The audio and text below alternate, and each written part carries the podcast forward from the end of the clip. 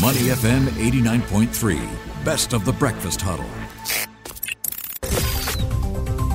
The bigger picture with Ryan Huang. Money FM 89.3. Good morning. It's the Breakfast Huddle. Elliot Danker and Bharati Jagdish with you. It's time now for the bigger picture with Ryan Huang. And a new worry bubbling up in the financial markets. Ryan's been talking about it all morning. Stagflation and high inflation and stagflation, of course, would be noxious for households, businesses, investors across asset classes. What can you tell us, Ryan? So basically, prices are rising, and we've seen that happening across the board from commodities to menu items at your restaurants. You know, things just getting more expensive. And for various reasons, and also for various reasons, we are seeing growth slowing down, especially in China. I've seen the likes of Goldman Sachs, for example, cutting their growth forecast for China this year to around 7.7% from 8.2% for, because of all these issues. And just to give you a reference point, oil prices are up more than 50% year to date. So that's an example of how prices have been going up. To get a bigger picture, we've got Vasu Menon. He is the Executive Director for Investment Strategy at OCBC Bank. Morning, Vasu. How are you doing today? Good morning, Ryan. I'm very well. Thank you. Hey, glad to hear that, Vasu. Well, let's talk about what's really um, becoming a growing voice or concern right now stagflation. What's your view on this risk right now? Basically, it points to high inflation and slowing growth. Is there a concern now? Well, you know, at this juncture, it's not one of our top risk factors that we're keeping an eye on. But nevertheless, I heard what you said. Yes, you know, inflation has been elevated and growth is expected to peak this year and slow down next year. But, you know, the Federal Reserve and other central banks have taken a view that this price pressure that we're seeing right now is transitory. Mm. And let's hope that's the case. We'll get a better picture of that in the first half of next year. As the pandemic eases, hopefully supply comes back on stream and prices come down. You know, so for example, oil, you know, we see it easing in the next 12 months. So hopefully, with things going back to a greater normalcy, supply will pick up, prices will come down. But the good news, I think, is that, you know, we're not seeing hyperinflation. Inflation is picking up, which is kind of normal when, you know, economies recover, but we're not seeing hyperinflation. The inflation numbers are elevated. But the good news is the CPI numbers for the US, for example, eased slightly recently, mm. and hopefully that trend continues. Yeah, Vasu, if you read the papers um, today or recent days, you would see headlines like how there's a uh, power crunch or how energy prices are going up. And, you know, things are just getting more expensive for businesses to just operate. So with that in mind, how will that affect the coming quarters when you think about earnings and the margins? You know, what sort of growth slowdown are we looking at when you look at the supply chain bottlenecks? You're right. I mean, it is going to create some problems for companies. It's going to cause costs to uh, go up will result in margin pressure, some degree of earnings pressure. But again, you know, I think it hasn't impacted the markets just yet because investors are looking beyond the next two quarters. Mm. They're hoping that, you know, as we go into 2022, as we return to greater normalcy, supply will pick up once again and, you know, prices will hopefully come down. And the price pressure we're talking about will ease. But, you know, Brian, it's a lot of ifs here because uh, if the price pressure doesn't come down by the first half of next year, then I think stagflation will start coming to the forefront. Mm. Or, you know, worries about high inflation is going to come to the forefront. At this juncture, the central banks appear very, very confident.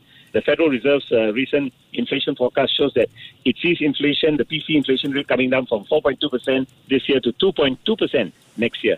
So that's a big sign of confidence from the Fed that it sees inflation as uh, transitory. Yeah, Vasu talking about what's coming up in the coming quarters, we know tapering is on the cards. It might come as soon as November or December. And in line with that, we've seen treasury yields going up. Right now, we've seen it really pick up at a fast pace. So with that in mind, how should investors be positioned for the coming months? Should they be going into, for example, banks because rates are going up? Well, you know, I think, you know, the higher rates are a reflection of the fact that, you know, economies are improving. If you look at the 10 year bond yields in the US, they're 1.17% on the 3rd of August. That's a low for the recent low. And now it's gone up slightly above 1.5%. So that's quite uh, quite a big move, 40 basis points mm. in a matter of you know two and a half months or so. I think it's kind of normal because we believe that the 10-year yields will hit towards the 1.9% handle in the next 12 months. You know, because as the Fed tapers, yields will go up. Yes, you're right. You know, the financial sector will benefit from from higher yields, but it's more than just that. The reason why the yields are going up is because of greater confidence in the economy, and that means the cyclical stocks, the value stocks, some of the old economy stocks, like even property sector, sector, for example, could, could benefit because if the economy recovers along with the increase in yields, that's good news for some of the old economy stocks. Yeah, so financial sector, old economy stocks, cyclicals could be ones to watch out for. But what would you avoid at this time? Would China be at the top of the list? Well, you know, the Chinese stock market has taken a very bad beating. At this juncture, we're telling our clients, be careful of China. We're not negative on China. Uh, we think that, you know, you know, essentially China is worth keeping an eye on. Uh, but the problem with China is that there's a lack of policy clarity. The regulatory crackdown continues. We're not sure where that's headed. The Evergrande issue hangs mm. over China. The slowdown in the economy is happening. So you're right. I mean, at this juncture, you want to be very careful of China, even if you're looking to bottom fish after a 40% correction in the market. I think you want to do it very selectively, selectively and very gradually, right? Uh, but I think once the dust clears up, you know, China could offer pretty attractive value, but maybe not right now. Yeah, and so if nothing, it's going to be Golden Week uh, from tomorrow. So it's going to be seven days of no corporate news almost. So we want to really uh, keep on your toes around. And one more thing we want to get your view on, and that is the gridlock that's happening in the US around the US debt ceiling. How much of a worry should markets or investors be um, no, thinking about this? Because it's something that threatens to shut down the government partially, at least. That's right. You know, there are two two elements here. One is the shutdown of the government. The other one is debt ceiling. I'm a bit more confident that the uh, shutdown may not happen. They'll pass some kind of a, you know, funding bill to at least keep the government going till uh, December. I mean, that's what the politicians in the U.S. are talking about, and that's a bit more palatable for the politicians in the U.S. But the debt ceiling, that's a bit more structural, a bit more long-term, a bit more fundamental, and that's where you know we could run into issues. And we've got till October 18 to mm. make a hmm. decision, right? And uh, if they don't, and you cast your mind back to 2011, the S&P 500 index fell about 19% between July and September of that year uh, because of the debt ceiling issue. So, you know, we're down now 4% from the peak. If the debt ceiling issue is not resolved, you know, the markets could hit even further south. Uh, mm. But, you know, historically, we've seen a bipartisan deal at the last hour, and hopefully this happens again. Yeah, so uh, that um, um, October 18 deadline set by Treasury Secretary Janet Yellen saying her division will run out of cash by then if they don't get a deal. So something to keep on your calendar. Let me check in Vasu Menon. He is the Executive Director for Investment Strategy at OCBC Bank.